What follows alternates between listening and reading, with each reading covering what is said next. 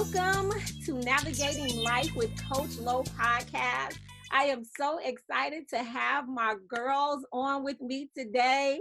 We are Chi Town Sisters in the building. Hey! Hey! I know, right? So I'm so excited uh, for your yes. Thank you for agreeing to be my guest. I have Lynn Turner um, in the blue jean jacket with the love earrings draping all down. And then right here below in front of me, I have um, Yolanda Carter, the one eyewitness. I see you, baby, with them pink polka dots on. You doing it big, baby. so these are my girls. I just, I love it. I have a good time. Um, it is not a great topic but it is one that is very, very real to our community. It is one that is very, very real to these two particular ladies, um, and they mean a lot to me. And so I'm so grateful that you have taken out the time to um, to just be here with me today. I am going to ask uh, Lynn if she would share um, what what are you doing? Who is Lynn? Where are you from? What's happening in your world, girl? Share your stuff. Can't hear you. now. So I'm Lynn Turner, and I can you hear me? Yeah. You guys got me? Yeah. Awesome. I'm from the South Side of Chicago, as you said before. Um, I'm South side of the woohoo for the low end, low end, low end, yay! but uh, yeah, born and born in Chicago, pretty much raised in the Bronzeville and um, I'm a hairstylist uh, with a and a I'm, I'm I'm also an actress. So now I, I do a little bit of everything, a little bit of comedy, a little bit of everything. So I, I got my hands in a whole lot of stuff. But mainly I've been doing hair for a lot of years. A lot of years here in Chicago. So that's mainly what I'm doing right now. And right now I'm, I'm um currently in the Uh, about to make some different moves and about to move around a little bit. So that's that's what I'm working on right now. Yes, definitely. So All right. I am. I'm a mom. I have a daughter. I was blessed with one daughter, and gosh, that is the love of my life. Absolutely. oh, oh, and, and, and, and single. I just thought I'd throw that out there. Yes, girl. awesome awesome. So that is lynn turner. And uh, next we have yolanda carter. Please unmute your um your mic and share with us what's going on in your world sis. You know we know you from the chat town. So what's going on? Yes hello everybody. What Thank you for the opportunity, Lolita, for being on your platform today. I am Yolanda Carter, Chicago native, born and raised. I am thriving. I have been in um, so, so many uh, situation in my life where I knew that it's a time to turn it around. But I was uh, just, um, I was a hairstylist myself um, in the 80s, well, actually the 90s. I was a hairstylist. I did hair for like 20 something years. Um, then after becoming a hairstylist, I decided that I wanted to work work with people because I, I have the love for people.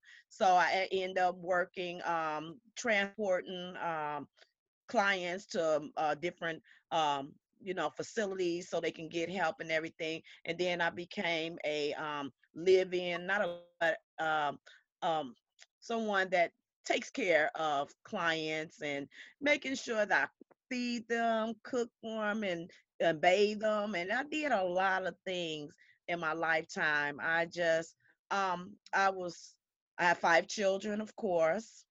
Uh, I have nine grandchildren and one on the way. Uh, I am very bubbly. I love life. And, um, you know, right now it's just about self-love, self-care, and and just getting to your next level because your your now does not have to be forever. You can make whatever, you can thrive, you can do whatever you want to. You just have to put your mind to it. And I knew that God allowed me to have purpose in my life. Sometimes we don't know what our purpose is until something has to happen. But we're gonna get to that in a little bit. but that's just a little bit of me. I am a, a 53 year old woman just finding my way.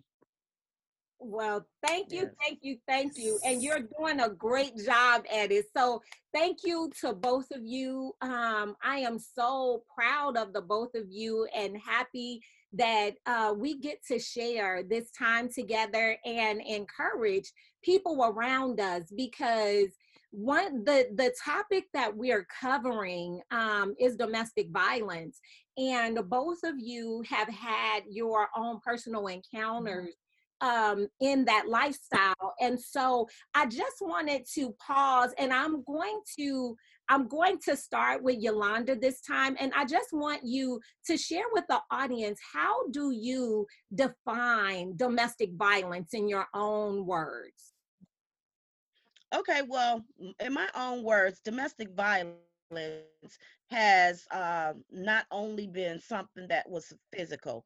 I myself, growing up, I, I never experienced any domestic violence um, in the household, watching it growing up or anything to that nature. But because I was a victim of it, I thought just being domestic uh, domestic violence victim was just being physically a touch. Someone blacking your eye, punching you, kicking you, shoving you, and all that.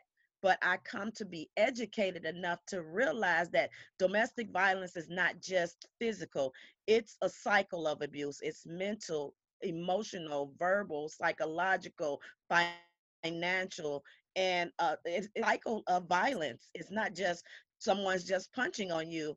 It makes you walk on eggshells. It belittles you, make you feel worthless, you're ashamed, and you don't want to tell nobody because of the fact that people are always judging you. So domestic violence is just a cycle of abuse, not just and, and it's not just for intimate partner. It's a, a woman, man, child can be victims of domestic violence. So yeah, that is my determine that is my terminology of what domestic violence is because I was uneducated and like they say, knowledge is power. If you don't know, you're just thinking that domestic violence is just someone putting their hands on you. Okay. Thank so domestic so violence, it goes a long way. Thank you for sharing. And Lynn, if you could just um, share in your own words what it means to you.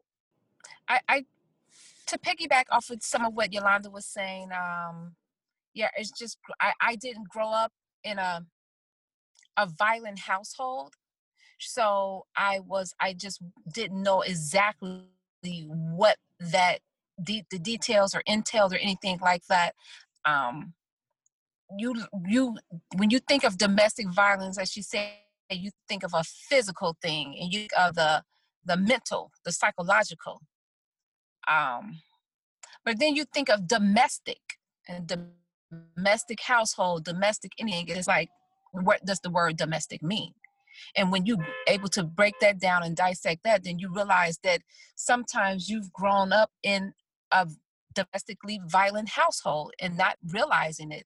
So I think it's more of being able to just educate now what I know to be able to educate others of exactly what that means because I hear so many, especially by me being a hairstylist, I hear so many young ladies say that I wasn't in an abusive relationship. My parents were.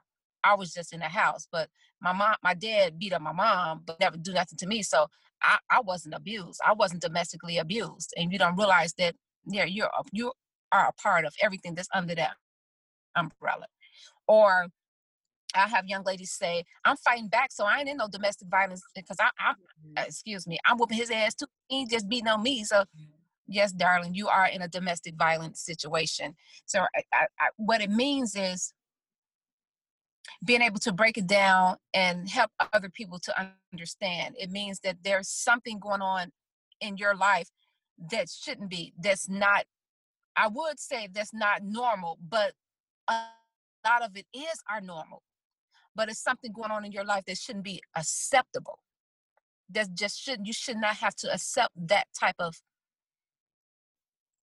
situation, attitude, dilemma, anything because it's not healthy. So anything that's not healthy in your relationship is something that could be violent to you, your child, or whatever it is. Potentially, there's a domestic issue. So how do we tap into it? So when it's, when we talk about domestic violence, we want to talk about everything that's under the umbrella of domestic abuse, mm-hmm. because there's so much abuse going on everywhere, and you we don't recognize the signs. So my purpose is to be able to help you recognize the signs. Definitely. Okay. Mm-hmm. Okay. So that is good. Thank you so much. I, I like I mean, both of you, you you really gave some insight to what domestic violence can look like. You painted that picture very well, the both of you. And I just want to say thank you for that because um, people don't always think about you're taking my money and you taking my money is hindering me. You are gaining control over mm-hmm. my person.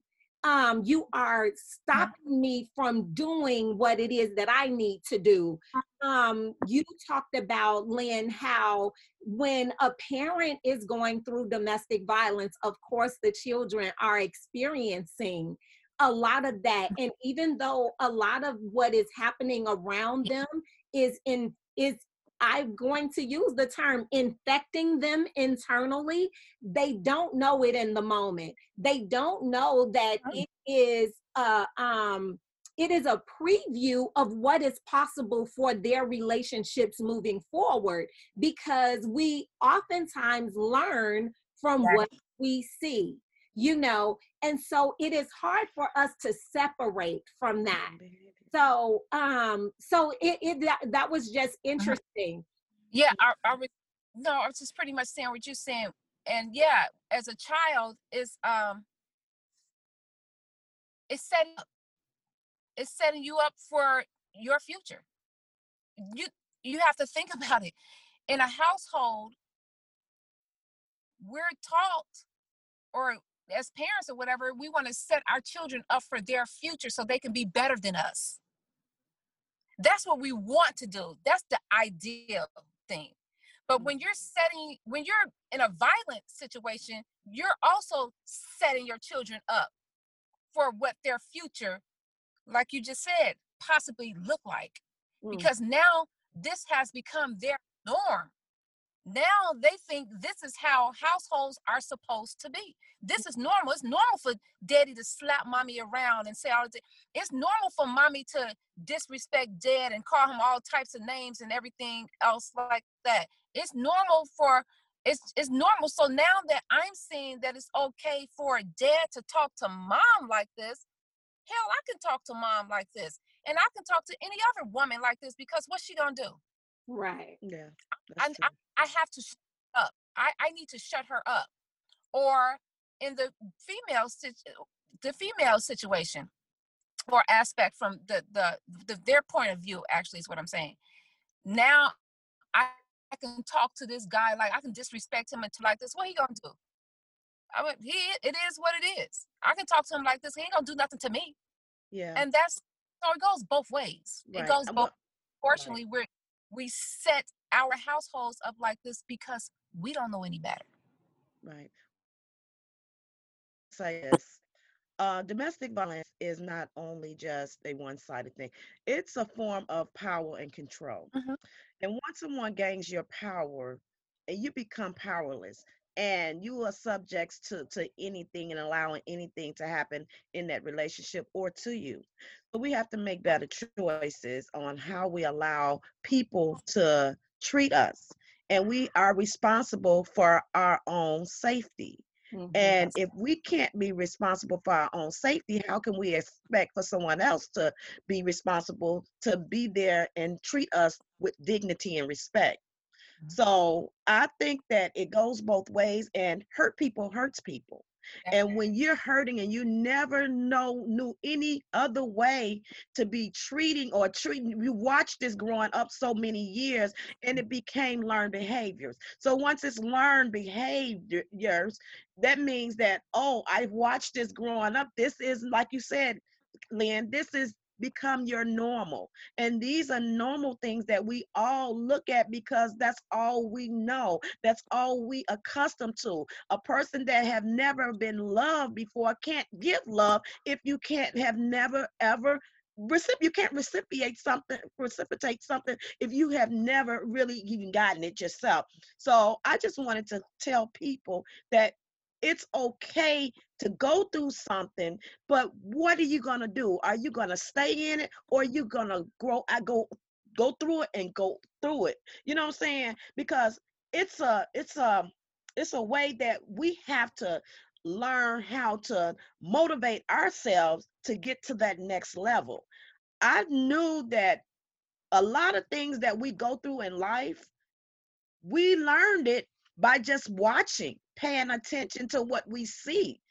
I know people I've sat on the panel with, they tell me that I don't, I, I can't love a good guy because he's too nice. If he's uh-huh. not abusing me, I, that's not love. So some people think that if you're abusing them, that's called love.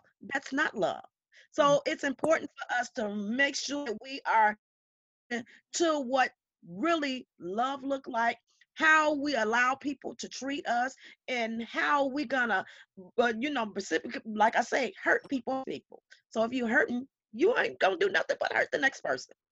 Right. So so yeah.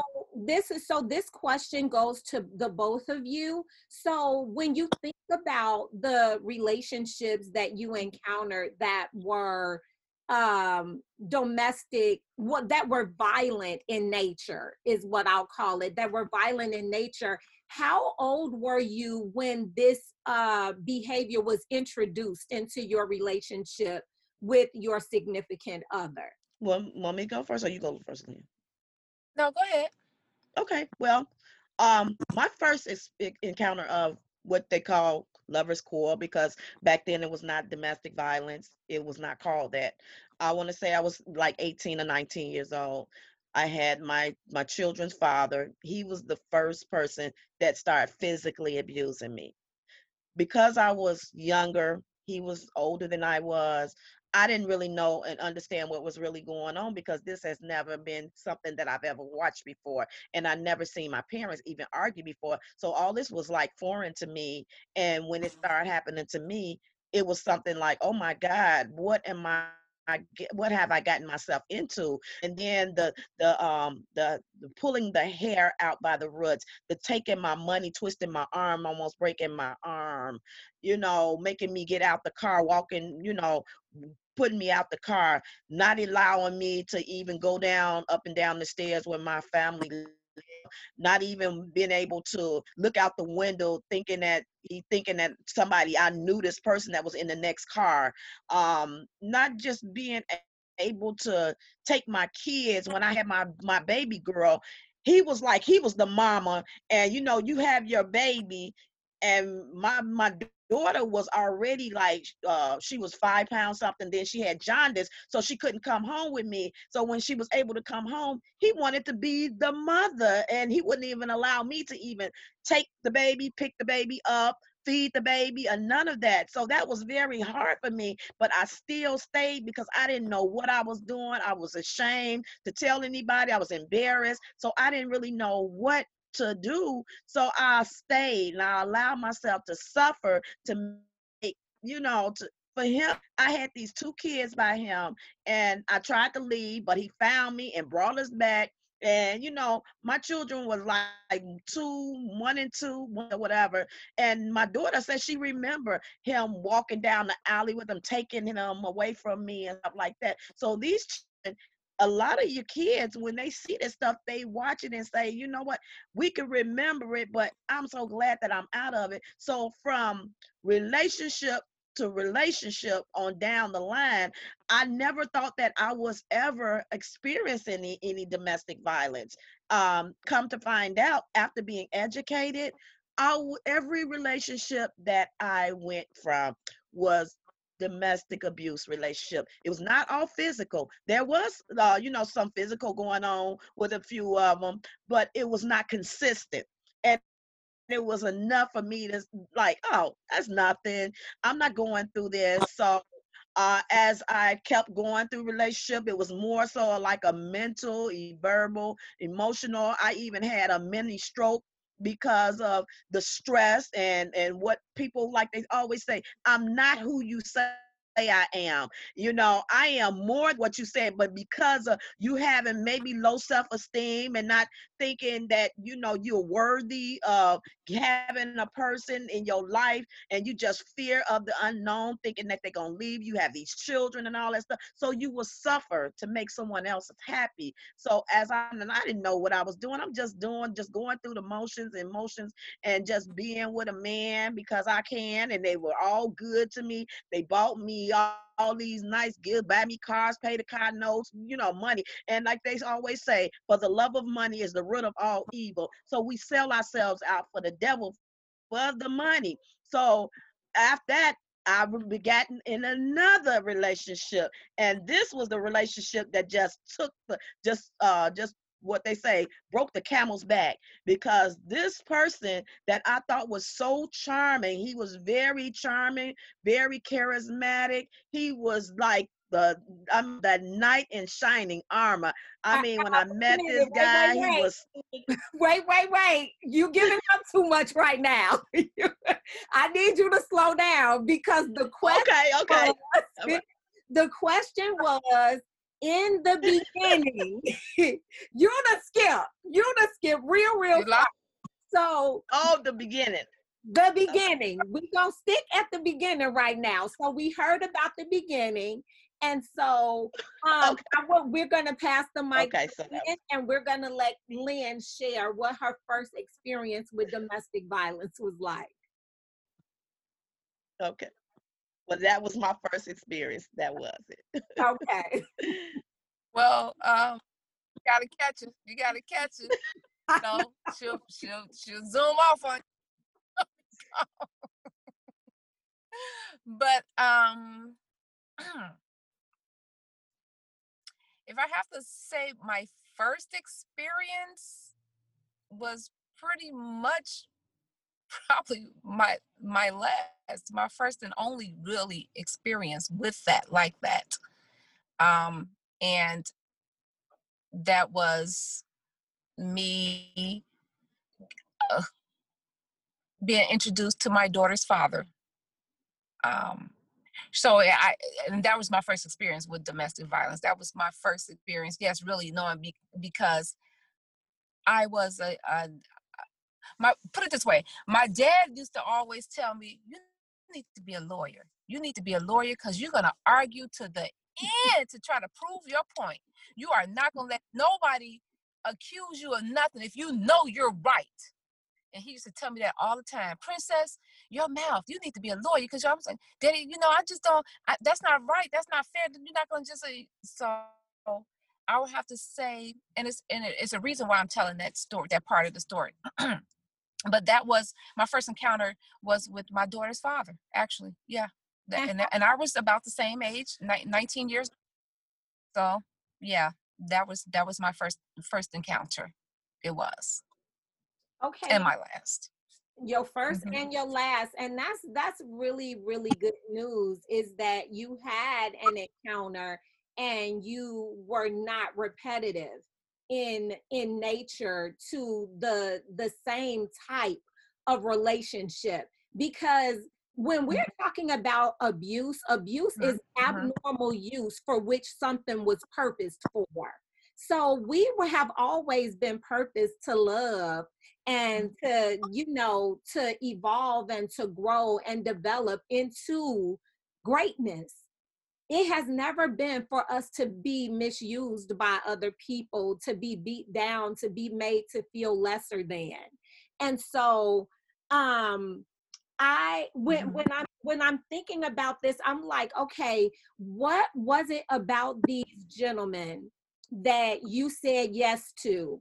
that you were interested in? What was it about their person that caused you to be attracted to them? Because I cannot imagine that you met them and they were slapping somebody or you you met them and they was punching somebody. That's usually not attractive. So when what what made you say yes to him first? And then not only what made you say yes to him first but when he what was it that drew you in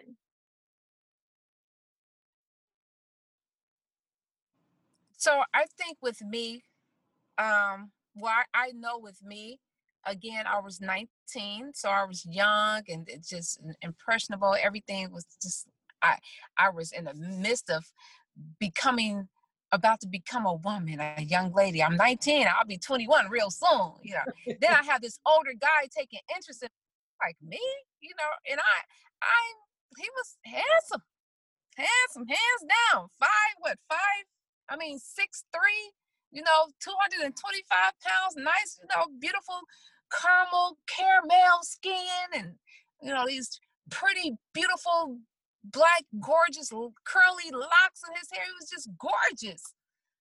So he, he woo and oohed me. You know, he was 19 and he's sending roses and flowers and taking me out to eat and to dinner and and my little cousin with me, whoever wants to come. So that's very impressionable to a 19 year old young lady who's trying to figure out not quite a woman, but not a girl, little girl anymore. So I was impressed. He was he was a charmer, a master charmer. And when you have someone like that, when you don't know any better, you you're innocent. My life was innocent acting, modeling, making my own money. I was on on my way to doing what I was passionate about, my dreams. So to have someone to come in, the to have the wolf come in in the sheep clothing, mm-hmm. and you're not aware of of this because that's not the life that you grew up in, then you don't know the all the telltale signs. You know the little stuff that we do: domestic violence, black eyes, busted lips, and things like that. The physical you don't know the mental. So that's what drew me in the fact that he was a master manipulator and a charmer. That and that's what drew me in. That am, am I answering all the question? You you answered it? it? You answered it. And yeah. what about you? That's, yeah. that's that's that's what it was. Okay. Well, um, when I um my um my children's father drew me in how he drew me in was first of all, he was, I met him at a party and he was tall, dark, and had this like, that's when Jheri Curls was in, y'all. Jheri Curls was in then. But for some reason, this guy, he was tall. He had on, the, you know, when leather was in, his leather suit he always dressed nice and he was uh you know in, he was a guitarist. So so he would i mean and he could sing. It's like man if you could sing or whatever you could just oh my god just just i just melt like butter okay? So I, I i felt that man you know he was very, you know, very charming. He would always have this type of smile on his face and he was funny. So he would just make me feel special. And also he was he was much older than I was. He had a car and I was and I was able to get a ride to school. You know, people my age. I'm like, I, I, don't think I was really um hanging around people my age. I was always old, you know, hanging old people. So yeah, for him to have a car and you know take me where I needed to go and stuff like that, I didn't see down the down you know far what was going to happen down there. I was just looking living for right then. So yeah, so he was really like, you know, he wooed me too. Okay, yeah. so you, so oh, yeah. it sounds like real good. It sounds like you were both very young. You were young lady. Um, you were attracted to mm-hmm. the physical, so his image and his ability to do things for you were were the were the means of drawing you in and so i want to just ask you um when when you were drawn in and now the reality sets in and he strikes you for the first time what did you do next whoa that was like unexpected it was really unexpected because I didn't think that I could ever done anything to nobody to be strike any type of way. Um, I believe that the first time was um I think we went somewhere and I think that I was looking in the next car or something and you know all of a sudden he was like Dr. Jekyll Hyde and Hyde and he just you know stole on me and I'm like what what's wrong but I was in shock. So I didn't say nothing because I just didn't want it to happen again. So I never said anything. And he, I don't think even think, can remember if he even apologized. I think that anytime that uh, the abuse, you know, came, it was always no sorry. I apologize. It, it was just always that we just gonna start off like never happened the next day, or he would force you know, sex on me. You know, how do you want to have sex with somebody after they abuse you? But you know, some men they feel like that's their way of apologizing. So I guess that was his way of apologizing. And I was feeling so angry with myself. So that was, you know, that was the first encounter of that in my, you know, first. So Yolanda, so you're saying that you were shocked and there really wasn't a response. You just kind of took it in and uh, for fear of what could happen next at his hands. So yeah, and I I could only imagine yes. um that that is rather shocking. So I I could only imagine.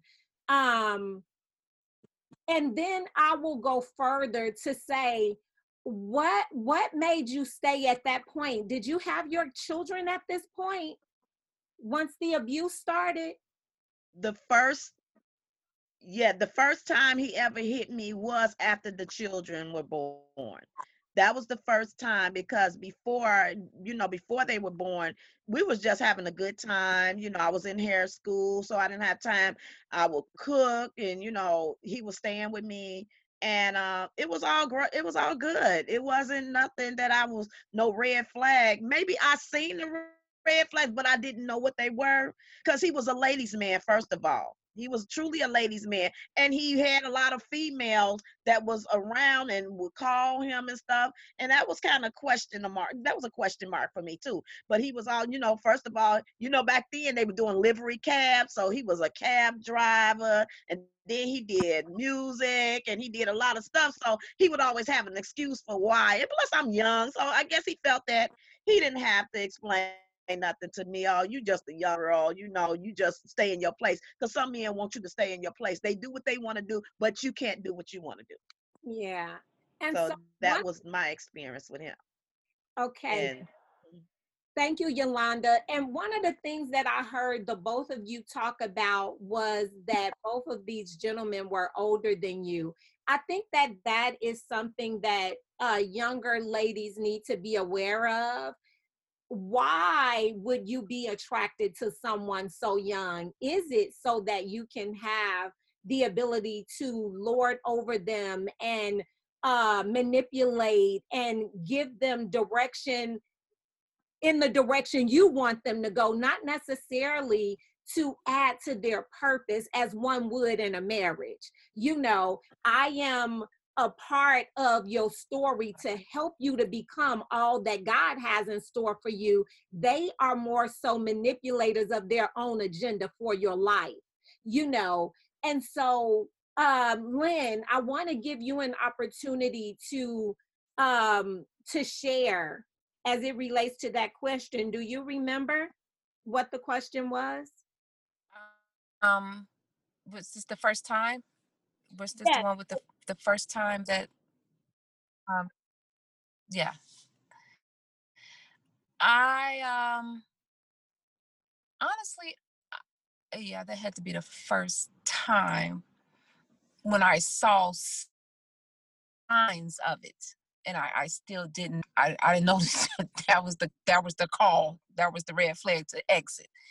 But it was um we had gone to an event um with some really prestigious people, I guess you would say.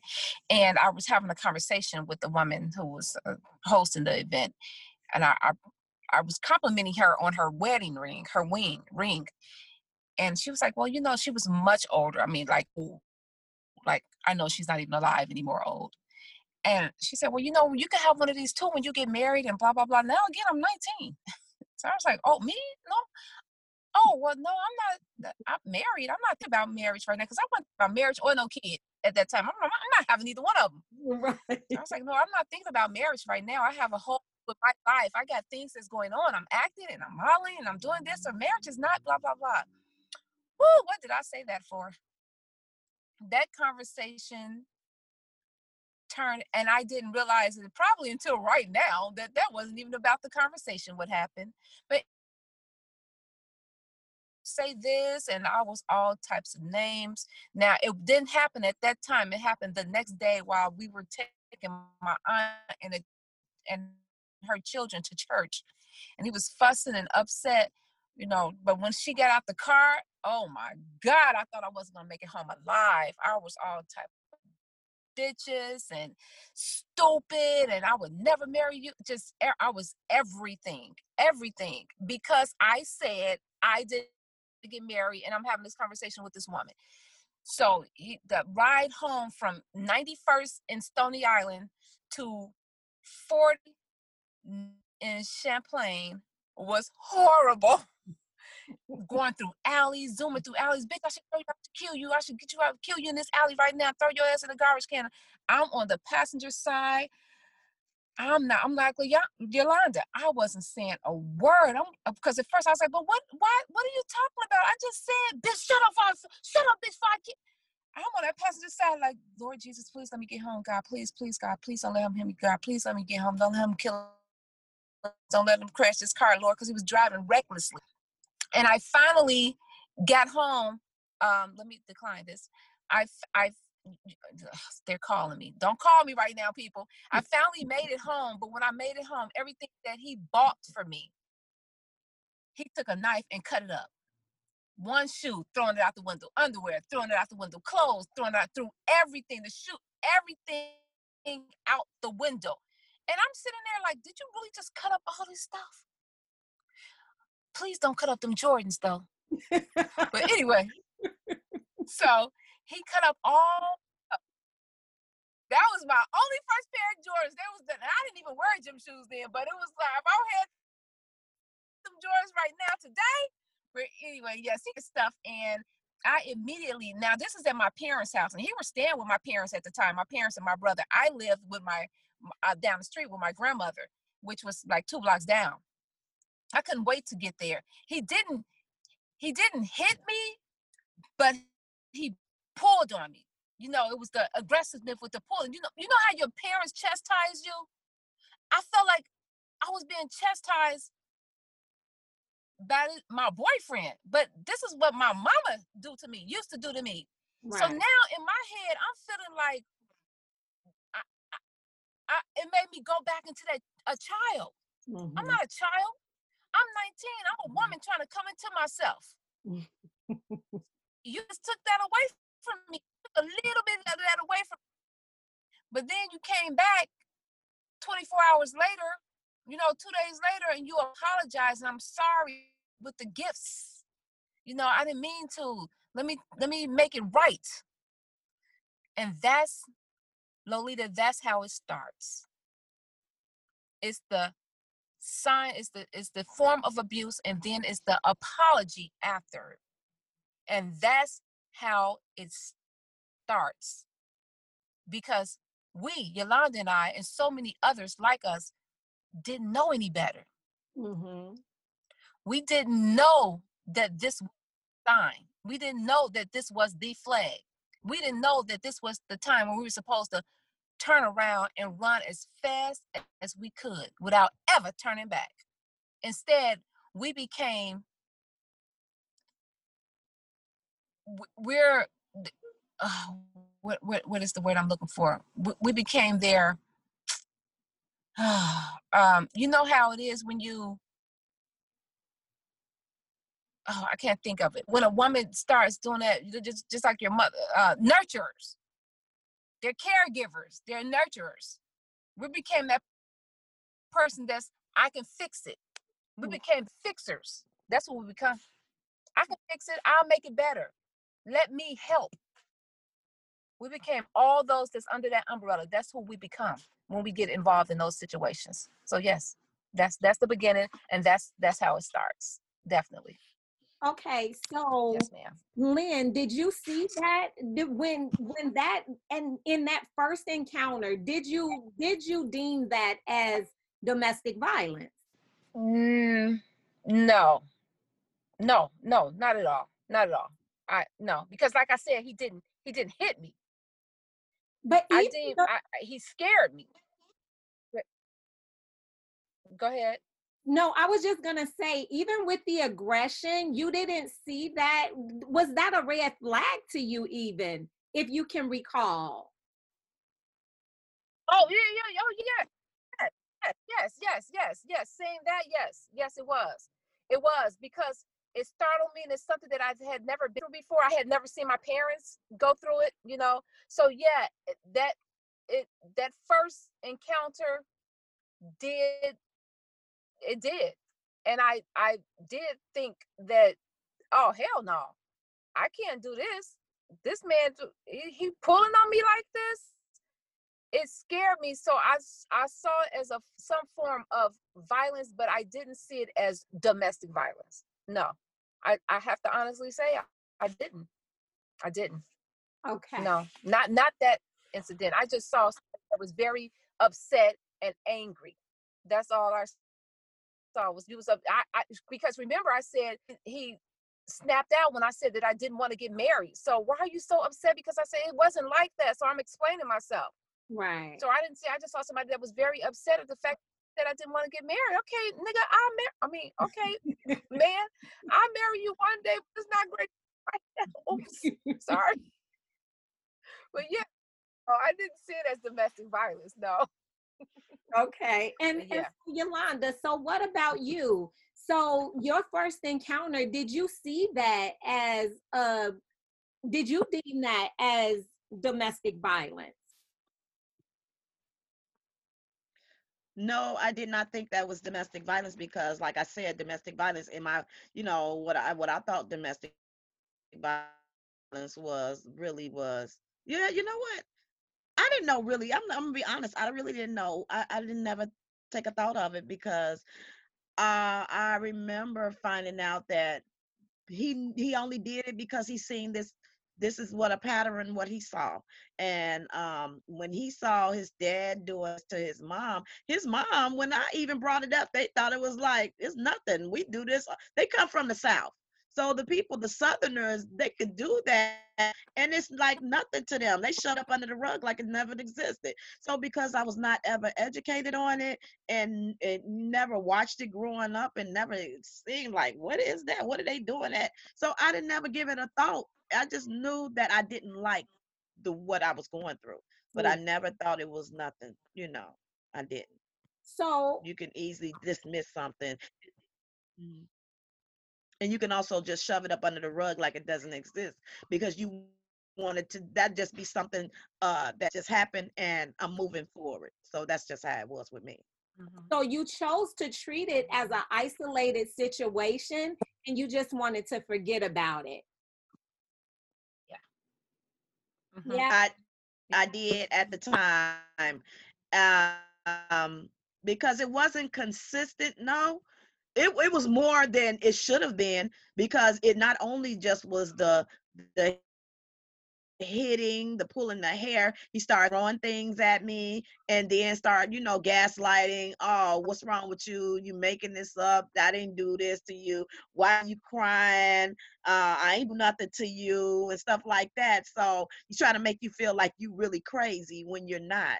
So it, it, it goes a long way because it's not them just physically looking at I mean, this man could look at me like if looks can kill, I was dead. So, you know, it, it was it was a lot of mental and emotional. It was some verbal.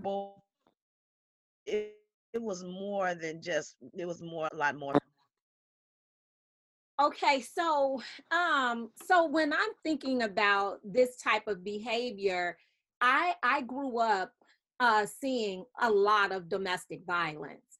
And it wasn't just with my family, but it was even with my friends. And so for me, I remember the first time uh, my boyfriend he slapped me because I didn't want to be his girlfriend anymore, and I remember just telling him, "You better not ever put your hands on me no more. I don't ever want to have nothing else to do with you." And I was done. I was done at mm-hmm. 13 years old, I was done. I'm like, you don't uh-huh. get to put your hands on me again because I grew up with this and that was something I wanted to reject. I wanted to push that lifestyle as far right. away from myself as I possibly could because I wasn't going to be your punching bag. And so for me, yeah. even as a woman, I yeah. still struggle with uh, PTSD because of some of the things that I've seen. And even today, if somebody is expressing something that is like super violent, I told you when I opened up One Eyewitness, that is yeah. Yolanda's book.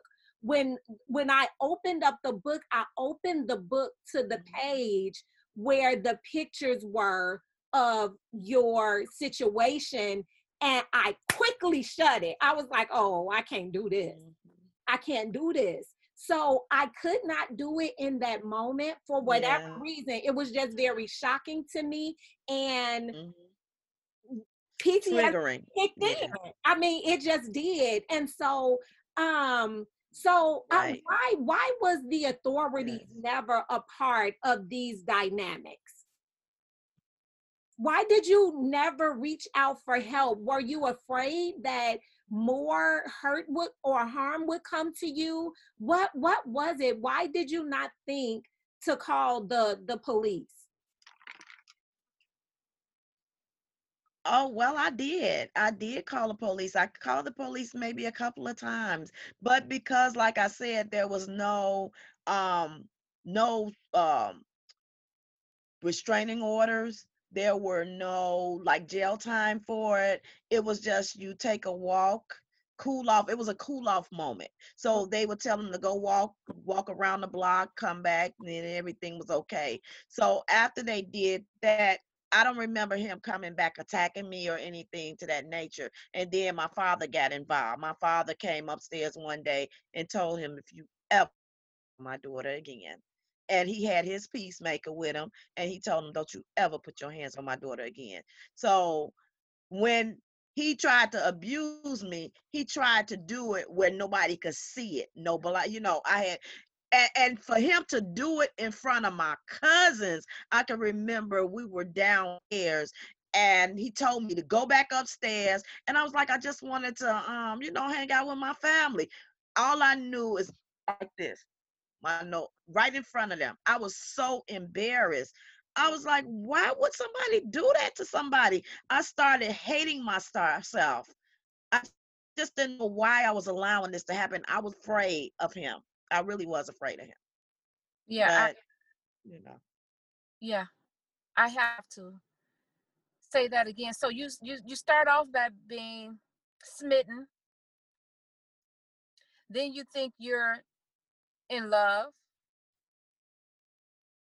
then you start off, and then you start becoming the caregiver, and now you're in fear. Now you're trying to figure out how do I get out of this situation? If I call the police and the police come and don't do anything and he's back on the street, he knows where I live, he knows where I work, he knows my family. Mm-hmm. I'm already being threatened. He's already made perfectly clear if I can't have you, nobody can. Nobody will have you. I will kill you first before I allow you to be with another man. You're Mm. hearing this over and over again. And when I finally did um, get the police involved, and we wasn't together anymore. When I finally did get the police involved, and it, and and and and I, I have to say, um, yeah, I did leave him. I did leave him, but I did have restraining orders on him as well. But you listen, you you're you have the restraining orders on this individual, but then you turn on the news and you're seeing that this woman was killed, coming in her house, blah blah blah, about her boyfriend and about her husband. She had a track record of restraining orders on him, but they didn't. That's a piece of paper. That's Yeah. not a fit at your door, walking you home at night or and from work, making sure you're okay. Because again, the police did not take it so seriously then than they probably do a little bit now more today because they were the ones that was mainly doing it to their own wives. Oh wow. So there was always a pat on the back or man go cool off. Don't don't worry about it. You know, she'll be all right after a while. You need to just get away and go cool off for a little bit of that. And that was the honest to God's truth. They were not that the, we just did not have the support that Mhm. we needed, especially us. color. We just didn't. We didn't. So it was it was hard and to your parents and so you have the you don't have that authority and then you have your family and your parents that now you're scared for them. So Mhm. it's like, do I tell them I got myself in this situation? I have to figure out how to get myself out of this situation. So that's what it becomes. And then I can tell you how I got out of that situation. When you Okay. did. So I congratulations. Look, I'm glad to hear that. So we we're not there yet though. So I wanted to ask a question. I, I want to know um have you have you have your Lynn, you only have been in one situation. So was there ever a time where you felt like he wanted to take your life, like a near death situation? yes. yes. Yes and yes. Yes. Yes. What did that so look like? um that looked like I'm sorry. This is just so um I'm just so grateful that I'm here to be able to talk about it.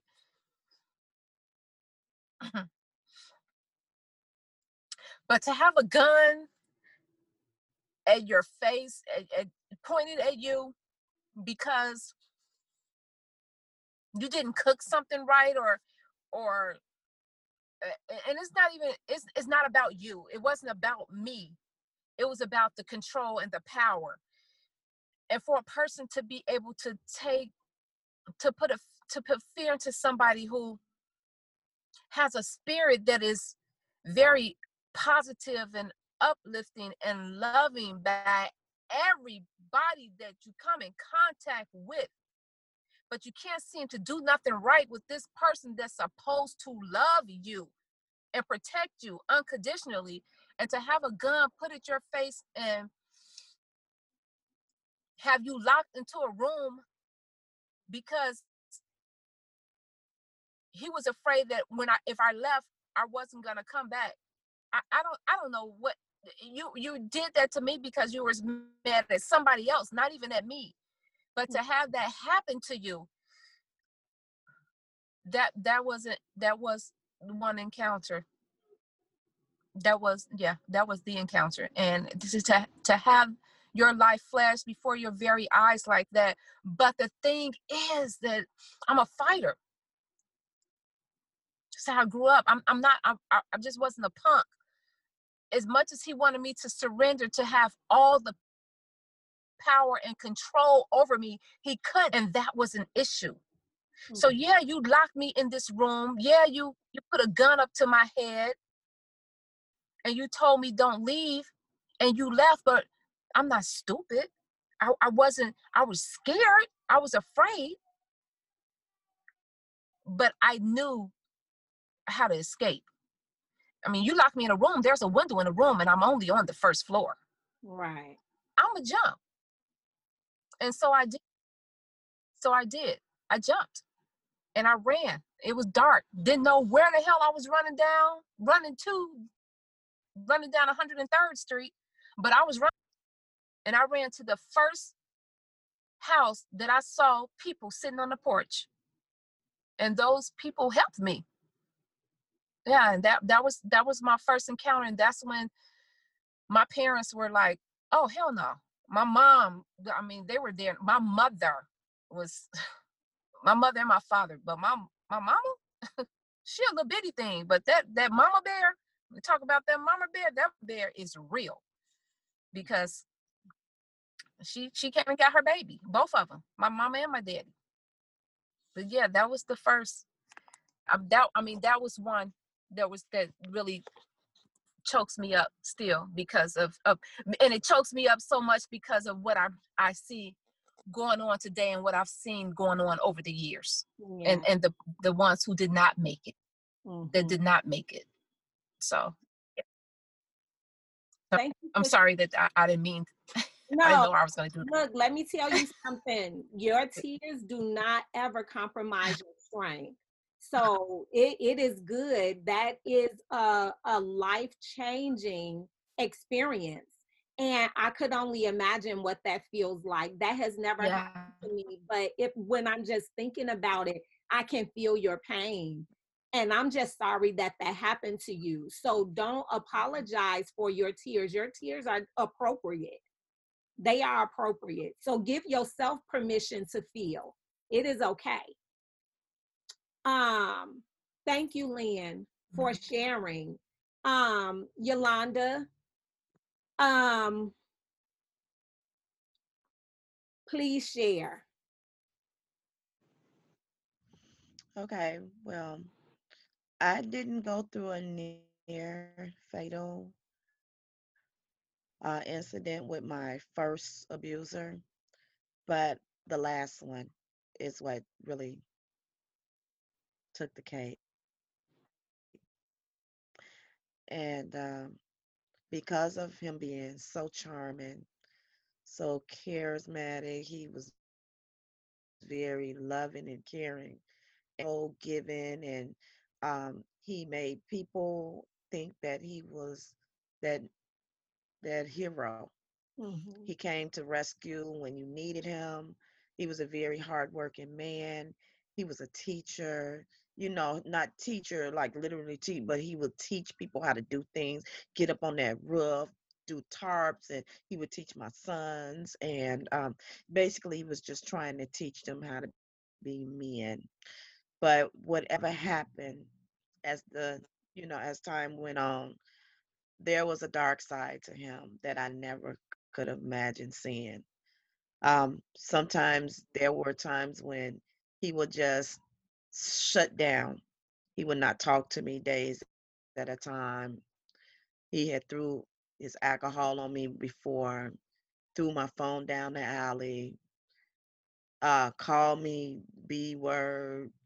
He grabbed me where my lip had busted, and I was embarrassed to tell anybody because I felt that he didn't mean it. You know, in my mind, no, he didn't mean it. You know, he mean it, but in my mind, I, I didn't want to tell nobody that he meant to do that because I just felt like he grabbed me, it was probably with too much force and my lip was getting away. You know, just like we always make excuses for bad behaviors.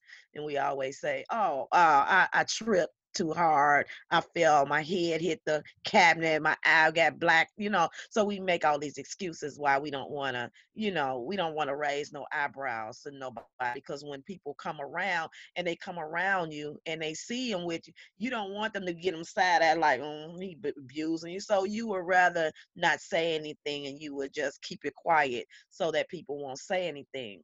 But because of um I watched as the relationship would go him you know being a little bit more aggressive. He I had to put him out like three times for disrespecting me. Um there was time i was on the phone with one of my line dance sisters. He was really in my face the girl. She she was like yogi you better be careful because he sound like he gonna do something to you. But of course, because he was vermin and he didn't look like that type of monster, I was like, girl, he ain't gonna do nothing to me. He loved me. So I, I still kept, you know, dealing with it. And uh, between the times that I put him out from different things, I mean, one day I went out um Cass he had these events every year and me and my girlfriends got in my car and we went i mean it was right up the street because i lived in hyde park so when i got back i had all top shelf alcohol in the house and everything was like on the counter and everything. When i got back everything was poured out and it just felt like oh yeah you just you got mad at me because i didn't take you but it was just a female thing. So he mm. got mad about that and he threw everything, poured everything out. So in in my mind, I started laughing because I knew I said, okay, I'm gonna put your mm, mm, out because you just really being ignorant. You know, it's just like a kid that that do something and they wanna they throw a rock and they had their hand. So that's the way he would do things. He would act like he ain't did nothing wrong, and then he'd go lay in the bed like, "Yeah, uh-huh, I got you." So what I did, I was like, mm, I came in the room and I was laughing at myself because I said, "I'm gonna put his butt up out of here tomorrow." So you can never put a person out while they're there, but when they leave, you got all access to get get get the going. So when he called me the next day after he was at work and he thought he can get up and he didn't say it to me or anything, but he got up and went to work. And when he called me, it was like, Are you gonna pick me up? I was like, No, and you not coming to this house. Oh, baby, I'm sorry. Want to be, I'm sorry. Oh, I love you. You ain't the B word. Uh, please, I love you. Please forgive me. I won't do it and all that. Okay, we fall, we fall victim of believing and trusting what they say. So I let him come back. So then another thing. I had to put them out another time. I don't remember what it was, but it, it was a total of three times I put them out. So after, before I was gonna put him out again, that's when it started really going downhill. He was like drinking more heavily. I did not even know this man was heavily drinking way he was. He would eat like a lot of sweets, um, like don't you know cake icing? He would go in the cabinet and eat my whole cake icing and I didn't recognize that may be a form of somebody's on drugs. I now I know now, but they was like Yolanda, that's when somebody's on drugs. They eat a lot of sweets. So you know, he was an engineer on his job, and on his job, people thought he was that great guy because he never ever even let people think that he was even nothing but a great person. Because, like I said, I was his good morning, morning star, his sunshine, boo boo kitty. You know, I was his everything. And he even told me, You all I have remember telling him, "No, uh-uh, I don't want to be all you have. That's scary." So he was like, "Why don't you just quit your job?" And I end up quitting my job. So before, um, I want to say March twenty second, twenty sixteen, my son was in the was in his room, and uh, he came out. He was like, "Mama, you need to leave him. You need to put him out." And I'm like, I ain't worried about him. He's not gonna do anything to me. And um, that and within uh, like that, next week that same um two other people one of my girlfriends she was like yolanda the holy spirit told me that you need to you know do something because he's gonna do something to you. And i still didn't believe it because he didn't give me i was not ever afraid of him but i went through all these channels with him, him calling me bees and, and calling my ex-boyfriend, telling him I was having sex with other people all stuff in his mind. See, all this stuff in his mind, and it was not even happening. He was accusing me of stuff that was not even existing. So I started thinking, like, maybe his age, because this man is 11 years older than I am. So I'm thinking that, okay, maybe he's going through Alzheimer's. And I know that he had a lot of issues with his family, um, hurt, past hurt, and everything. But after that, he decided that I guess he wanted to binge. I believe he wanted to go on a binge. I don't know what had, what made him do this, but I know on March 19th, this was a Friday. We all I, I got up, he got up, and my son got up. Normally it's a routine. I take him to work, and for some reason he did not even ask me to take him to work. He got paid this day, so I was like, oh, okay. So he asked me. So it took me, you know, I was taking my time of going to work this day. So I was like, okay, I got time to take Josh to school and I go to work. So by time it was time for everybody to cut, he never showed up. So there was no call, no show that Friday. There was no call, no show that Saturday. There was no call, no show that Sunday. But he started calling me later on that evening, like by eight o'clock or seven or eight o'clock that night. I mean, consistently, back to back to back. I mean, obsessively. And I just took turned my phone off. So I knew I was going to get a call the next day. So I started receiving calls around three o'clock that afternoon, and I was get, getting myself from school. So he asked me, he said, "Are you on your way home? Are you on home?" I was like, "No, no, I'm not getting home or whatever." But didn't know that he was already there at the building. My son said, "Mama, he seen you when you dropped me." I did not even know that he was even in the area. So as I um went to go, I dropped my son off. I went to go get something to eat in Hyde Park. And he called me again. And I, I believe he knew that I was gone, but he kept, I guess he was trying to see if I was to lie. So I was lying to him and I was mis- mislead. I mean, I lied, but I did deceive him. And I uh, told him, no, I ain't going to be back for a while. But I end up coming back something told me to park my car around the corner. So I end up parking my car around the corner. So I came around and I end up proceeding to the building.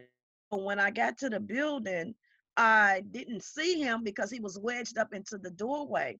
And once him being wedged up in the doorway, I didn't see him. So by the time I got so close to before the doorway, he came out on me and I froze. So once I froze, I'm like, oh my God, he caught me. So then he was like, oh, I thought you was gone. I was like, okay, I'm back now. So I ended up opening the door. He came in behind me because he didn't have any keys to the house. So he came in.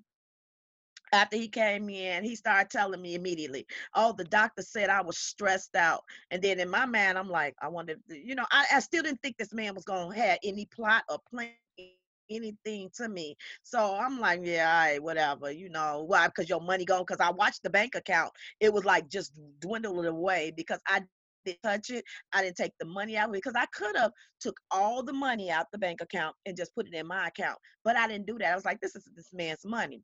So I end up just you know, I, was, I remember sitting at the the kitchen table. We were talking, and he asked me, and I don't know why I said no.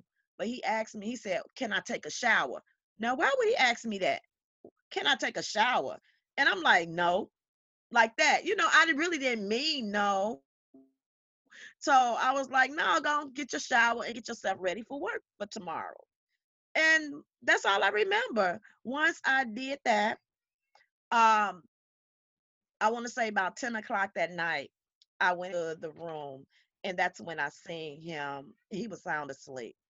So I came back out the room. I went into my bedroom, I mean, into the living room, and I watched TV until I want to say like 12 o'clock, 12, between 12 and 12.30 in, in the morning.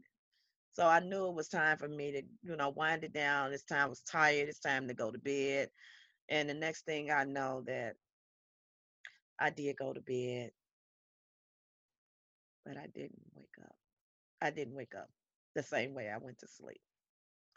I woke up to someone that I didn't even recognize. I woke up to a hammer brutally beating me and leaving me to die in my own bed.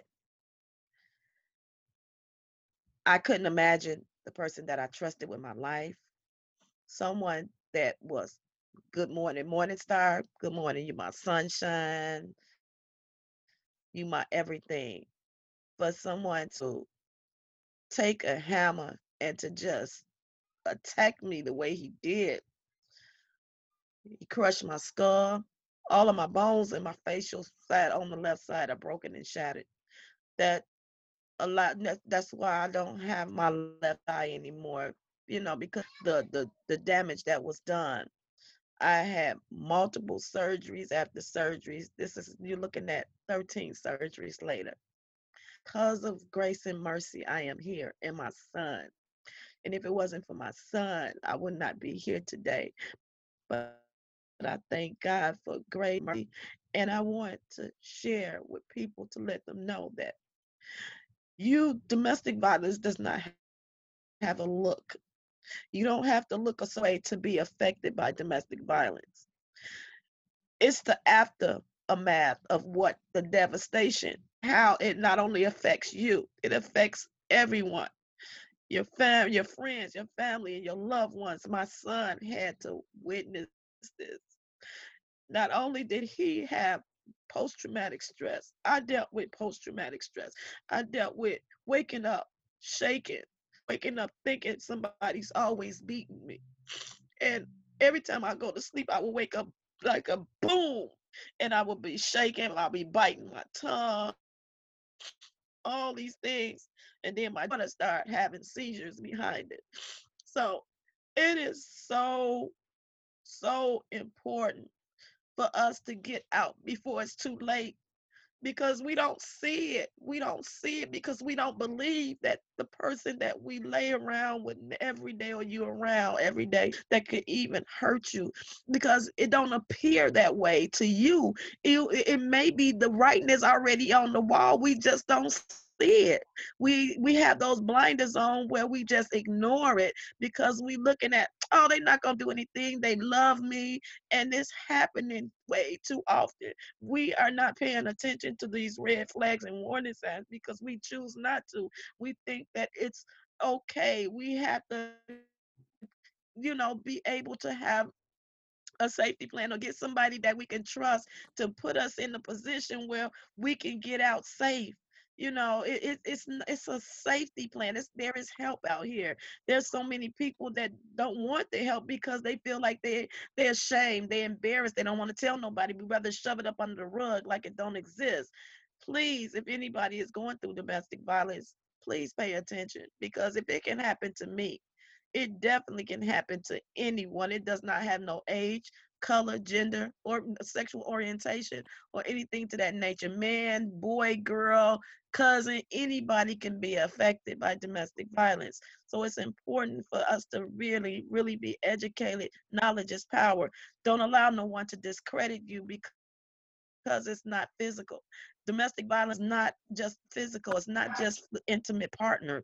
Domestic violence is a pattern, it's a cycle, it's a cycle of violence, and it's just not just physical.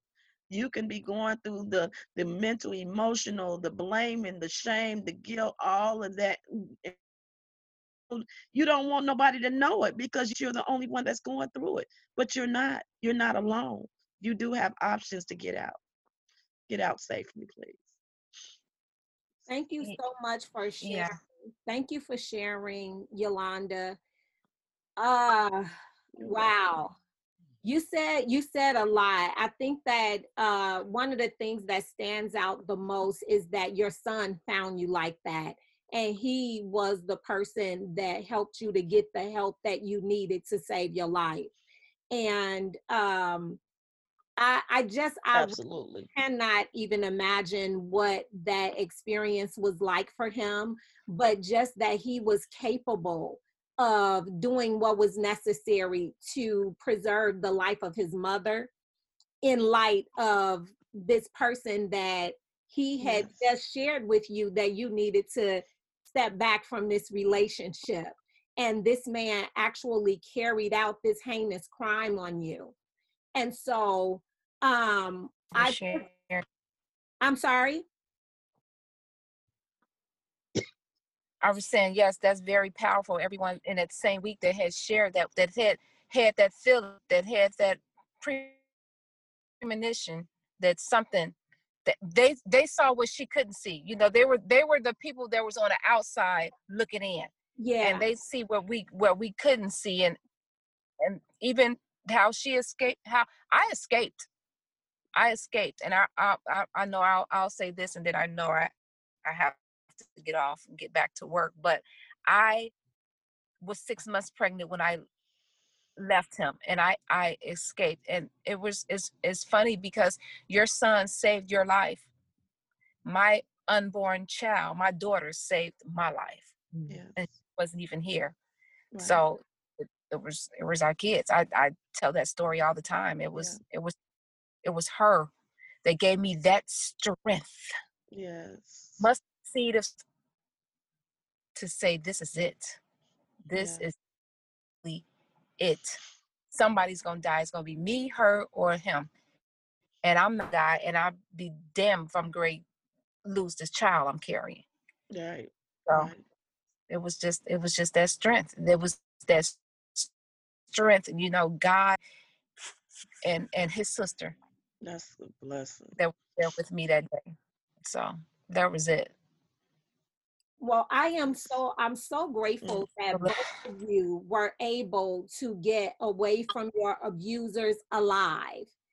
Um Yolanda, you endured a lot um for the sake of love and love should never hurt. Love should never harm. Love should Absolutely. never do the things that have happened to you all. And so my hope is that someone who is listening will and and they find themselves in that place that they will be able to see two amazing women beautiful women that have been able to make a different decision and change their lives around and uh and get away from the the circumstance so i want to say thank you to both uh yolanda and lynn thank you both for uh, coming on. I do want to ask if you have any last words, any last things that you would like to say to uh, the Navigating Life with Coach Lowe podcast audience. Yes. Um, I just wanted to let you all know that first, pay attention to the red flags and warning signs. You are not alone. We believe you, and you do have options. Trust your gut instinct. If it doesn't feel good, it doesn't. It's not right. Um, we look at it as that everything is just so cute oh, you know, just a little simple, like, you know, take that off. I don't want you to wear that. I only want you to wear that around me. Those are some red flags, you know, or nobody else wants you around in the family. You know, you shouldn't be going out with them. They they bad influences on you, or they want too much of your your time. You know, those are like warning signs and red flags. So yes, always pay attention create a code word. It's always important to have a code word because sometimes if you are in immediate danger, someone would at least say, you know what, give you a, they'll call me because I would say, you know what, girl, I need a glass of Kool-Aid. That would be my signal. Get me some help. So you always have a code word and you always have a safety plan, but you have to have a safety plan where somebody that is a professional that can help you get out and get out safely. So just love yourself, stay focused and encourage and celebrate yourself because I celebrate me every day. Thank you for the opportunity. You have Thank to you. celebrate Thank you so much. Yes. Yes. Thank you. What about you, mm-hmm. Lynn? yes, thank you, Yolanda. As she's so right about that cold, and and we do have colds. Of course, we're we're not gonna say them right now, but we do have them. Um, I have business cards, and on the back of my business card is the 800 number. So I pass my business cards out, even if you're not. Hey, girl, you need to, you know. So I, I have a way of doing things. You need to come get your hair done. Call me. Call me. And so, I, and uh, another thing that before we get off of here, I have a foundation. It's called Silent Cries. One word: S I L E N T C R I E S. Silent Cries DVD DVA Domestic Violence Awareness. Um, and I in 2016 i founded silent cries and what i do is i put on an actual show it's a performance and i have a live forum so it's a live documentary and right now i want to be able to put my documentary on film because so many people in different areas ask me about the documentary but i tell them that it's a live performance now i need to get it out there and I, what i'm trying to do is to be able to um, have a crew where I can get sponsors to come out and maybe some someone can sponsor me to help me get this this film up and running. So because I have it, it's written out and everything. I have my whole, whole manuscript. I just need uh, some backing. Yeah. And uh, Yolanda also, she has one eyewitness. She has her book that she's written, and it's, it's, it's, a wonderful book. So we're out here doing some footwork. Yes. Pinto's so Silent Cries is the name of my documentary, and that's her book. Eyewitness. So yes. Want to call today, and thank you so much, Lolita. Yes. Thank you for. We truly, truly appreciate it because October is Domestic Violence Awareness Month. We know it's breast breast cancer awareness month also, but all we see is pink all yes. long. We hardly see any purple and I am a voice, not a victim. And my voice, I have to be a voice for those who live in fear and for those who are no longer able to speak because they Thank lost you. their lives due to this silent killer. Absolutely. So, so we're voices. We're, we're not voices. We're yes. not. We're thrivers. Yes. And yes. that's that's Thank you. Thank you. Thank yes. you. Thank you. Thank you, ladies, for being voices and not victims. Thank you for being yes. a voice for those who no longer can speak.